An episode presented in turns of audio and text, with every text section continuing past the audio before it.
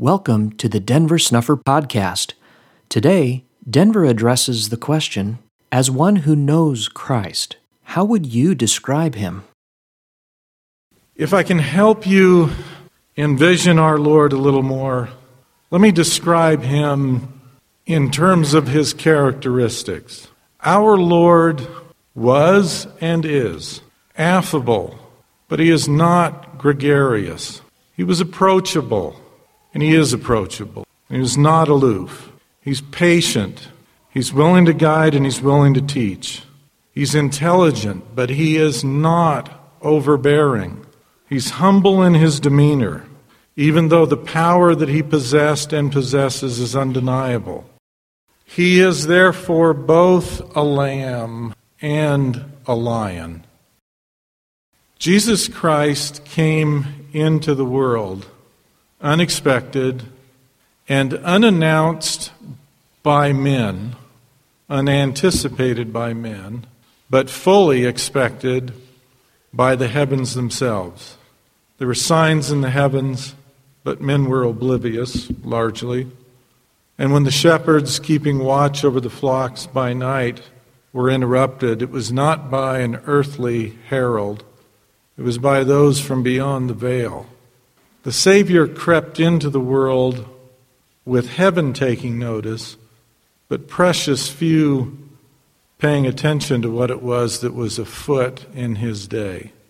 It's so easy to overlook him in the cares of this world. I want to assure you that he's real. He exists.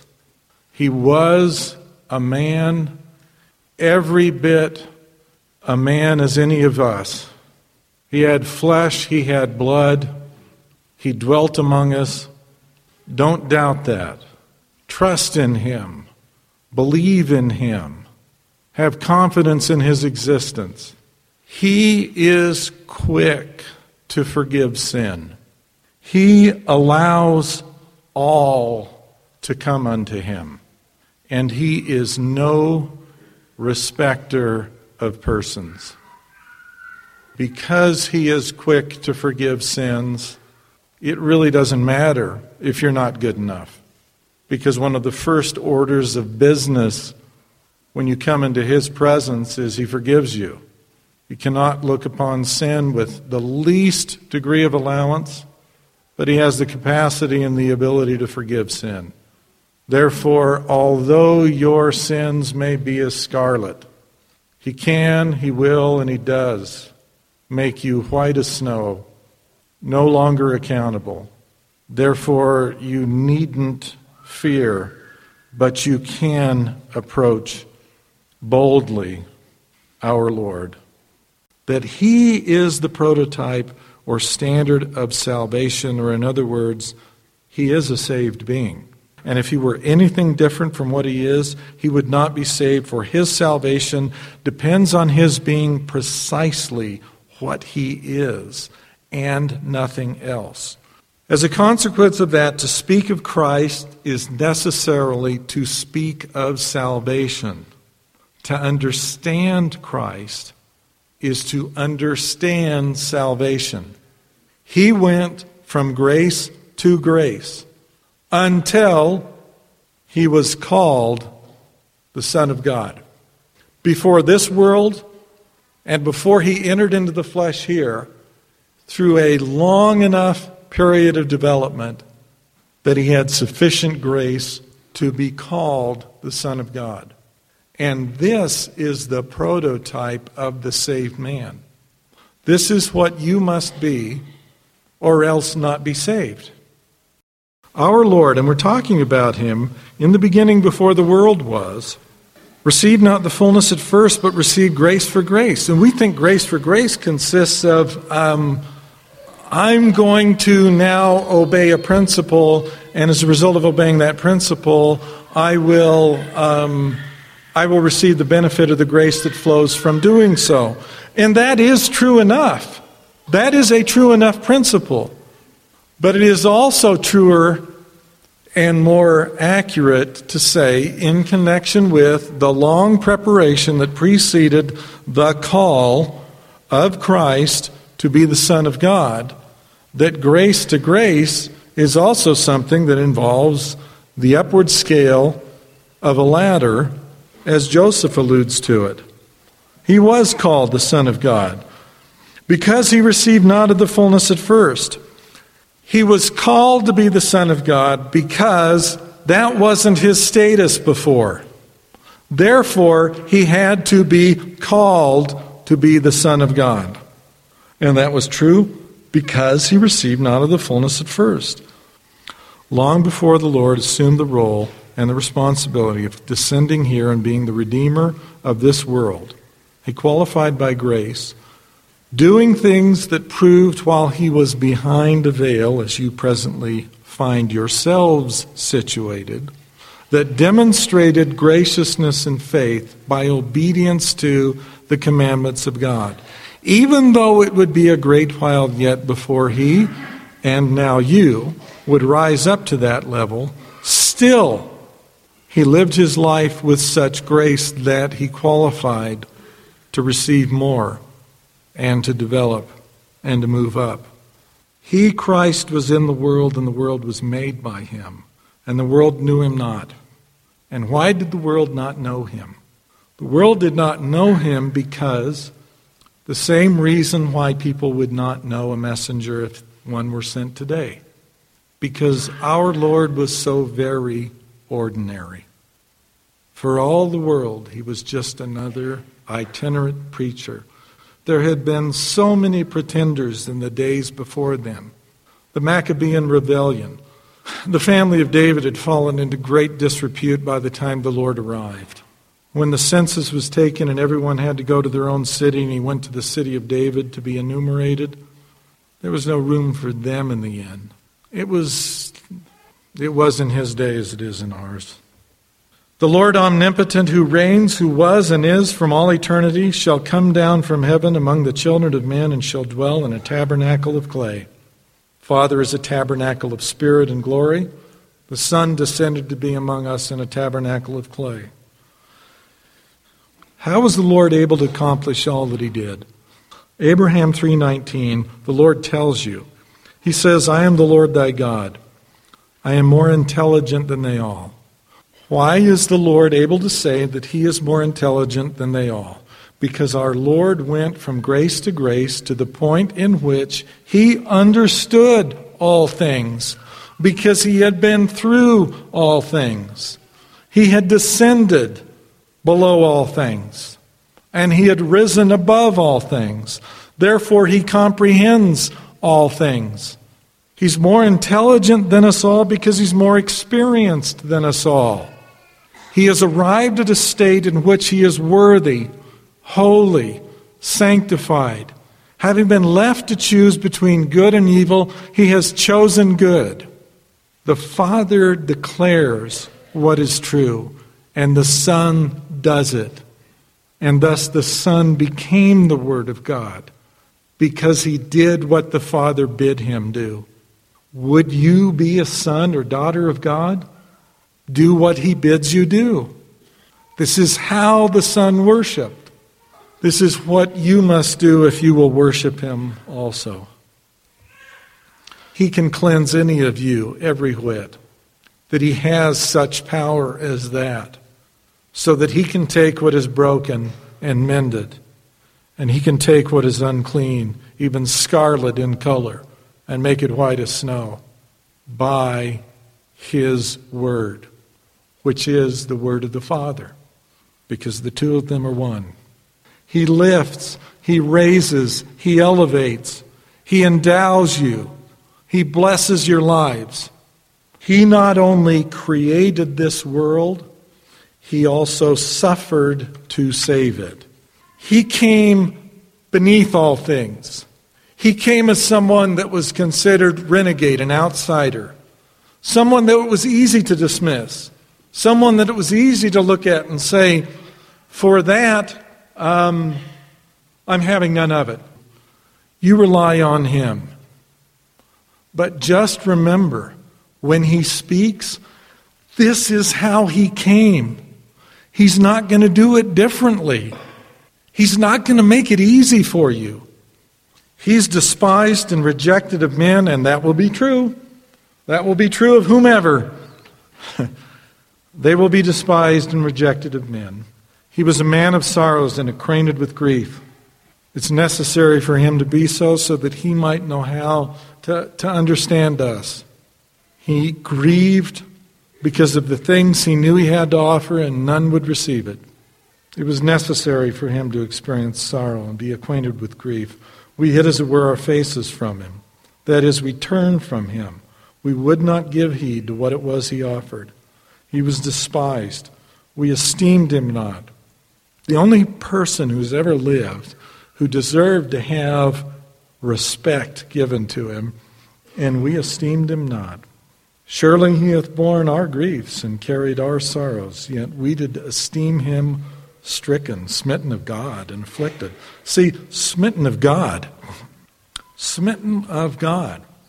He was cast out of the synagogue. They were looking to stone him.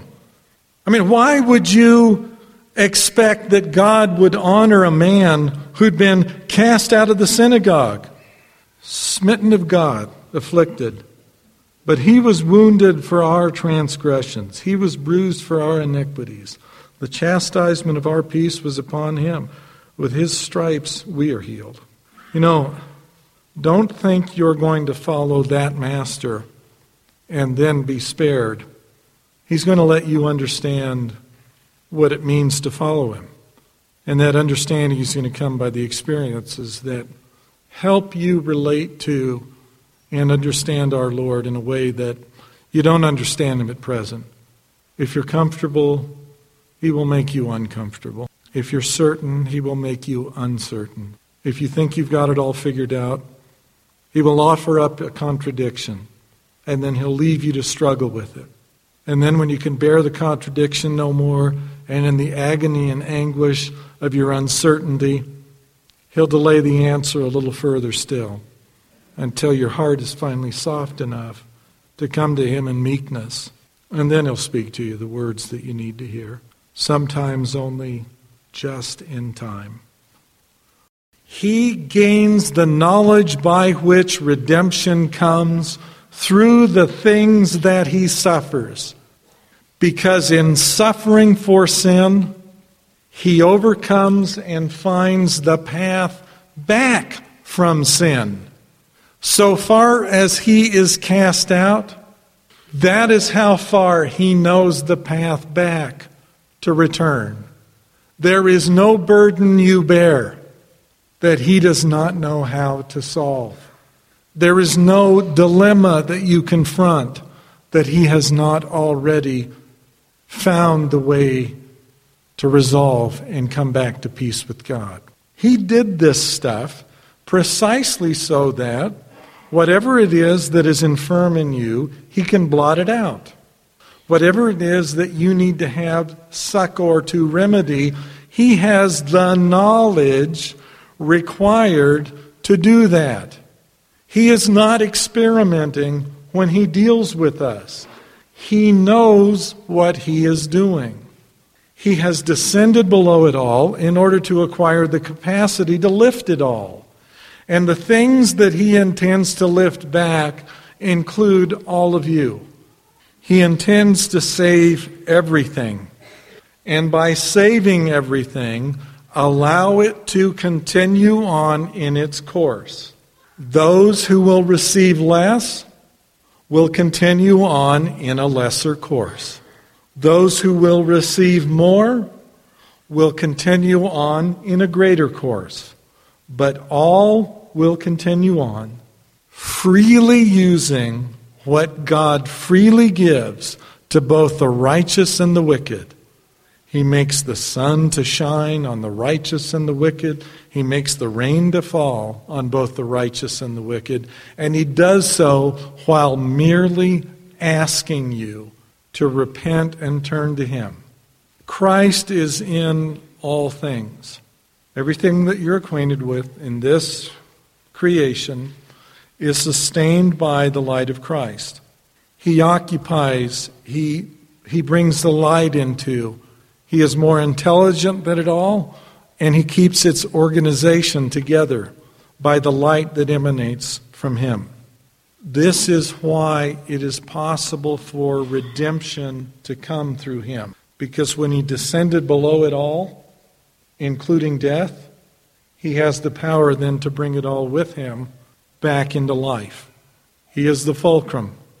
He is the one which must permeate all things in order for him to be able to lay hold upon all things, and in order, therefore, to bring you back from the grave.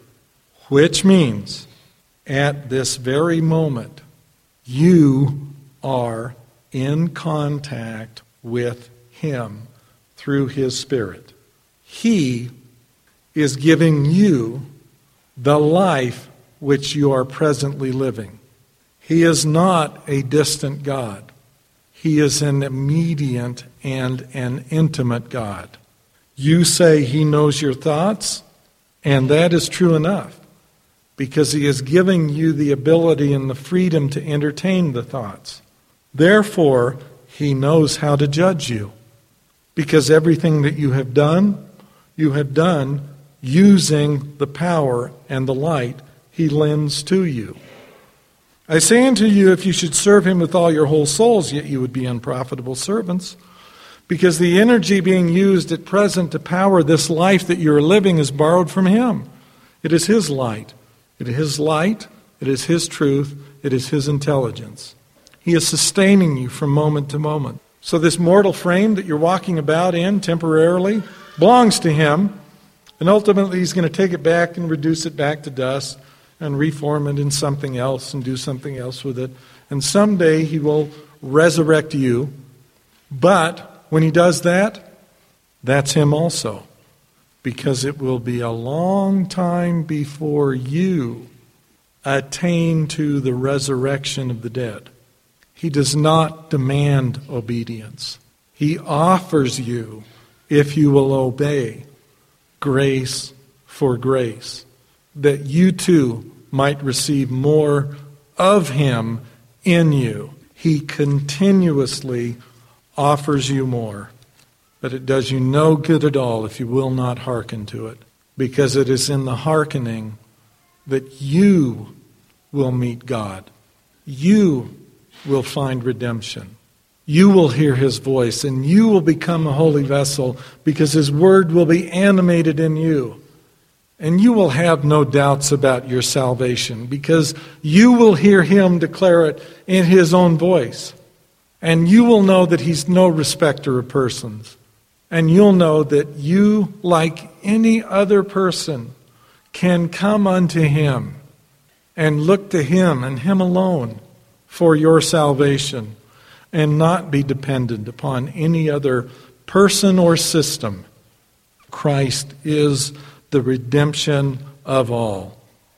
He's the keeper of the gate. He's the one who's mighty to save. He can tell you what he thinks you need to know, as he has told me what I need to know. Christ is, in fact, holy, and I'm deeply aware of the fact that I am not. I can't redeem any of you, but he can.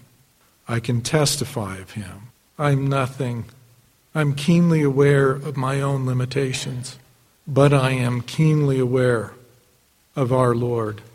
When I have had discussions with Him, they have invariably been parsing through the Scriptures, explaining things.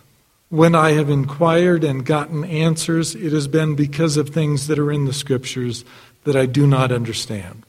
He's not aloof and he's not distant. If he'll speak to someone in a military barracks, he'll speak to you, every one of you. And what he has to say to you is far more than, important than anything I can say. But I can bear testimony of him.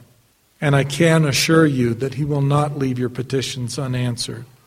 And I can also assure you that today is once again a day of salvation. And he has set his hand again but I bear testimony to you. I know what I'm talking about. Like Paul, I can declare, He whom ye ignorantly serve, declare I unto you. Because he who is more intelligent than them all has declared to me what the truth of these things is. I bear witness of Christ. I have seen him. I know he lives.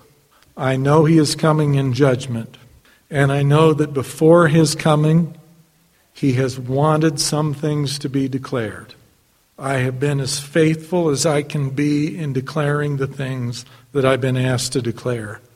I sense keenly my own inadequacy. I beg you to overlook all that. Look at the scriptures. Look at the words of Christ. Look at the explanations we got from Joseph. Look at the things that are true and go to Him in faith believing. When I started out, I gave you a description of Him. I want to repeat that.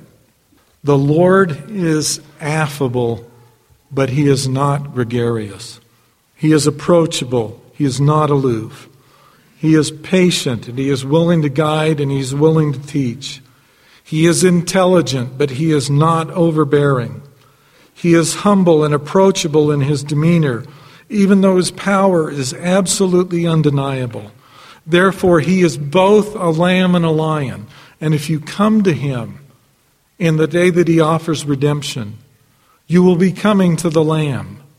But if you wait for his coming in judgment, you are waiting on the lion, and you will not like what it is that you will see. I asked you to remember he is quick to forgive sin. He allows all to come to him. He is no respecter of persons. I said that when I began. I'm saying it again as we end today. He is real. He lives. His work of redemption continues right now, just as it continued throughout his mortal life, just as it continued as he hung on the cross, just as it continued in his resurrection in Palestine and as he came to visit with the Nephites. He's ministered to other sheep, he's called other people. And there are, in fact, holy men whom ye know not of that still remain.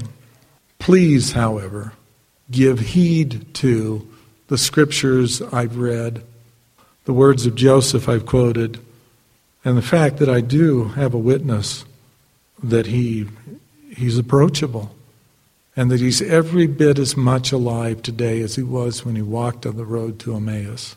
And he's every bit as much willing to come and redeem you from the fall as he is willing to redeem anyone.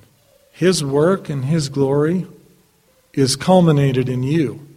His success is redeeming you. If you think that, well, he's aloof, he's distant, and this is an impossibly high thing to achieve, the fact of the matter is, it is a greater achievement on his end to redeem you than it is at your end to be redeemed. There's more anxiety, there's more desire there's more rejoicing in heaven when He redeems someone from the fall than there is here. He came, He suffered, He lived, He died, He did what He did in order to lift all of creation, and you are inextricably connected to Him. Therefore, trust that. Receive Him. It may start very slow, very small, very distant. Act on that. Hearken to that. It gets louder. You will never wind up in the company of gods and angels if you're not willing to have faith in those preliminary things that you receive that ask you to go and to do.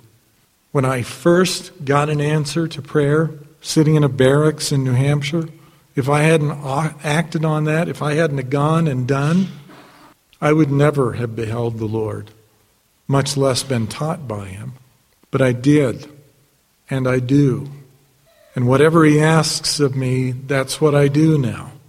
And it doesn't matter how unpleasant I may find it, or how reluctant in my heart I may be to go and do. I go and I do. You need to do that. May not even make much sense to you when you're going and you're doing. I can't tell you what sacrifices he may ask of you, but whatever he asks of you, that do you. The foregoing remarks are excerpts from Denver's 40 Years in Mormonism series, talk number 7, entitled Christ, Prototype of the Saved Being, given in Ephraim, Utah on June 28, 2014. If you have questions or ideas for topics that you would like to have covered in this podcast, please submit them for consideration to questions at denversnufferpodcast.com. You can request baptism by visiting bornofwater.org. A complete collection of Denver's talks, lectures, and papers are available to download free of charge at restorationarchives.com. This podcast is a volunteer effort produced under the direction of Denver Snuffer. We hope you'll share it with everyone interested in learning more about Christ, the coming Zion, and the restoration of authentic Christianity now underway in our time.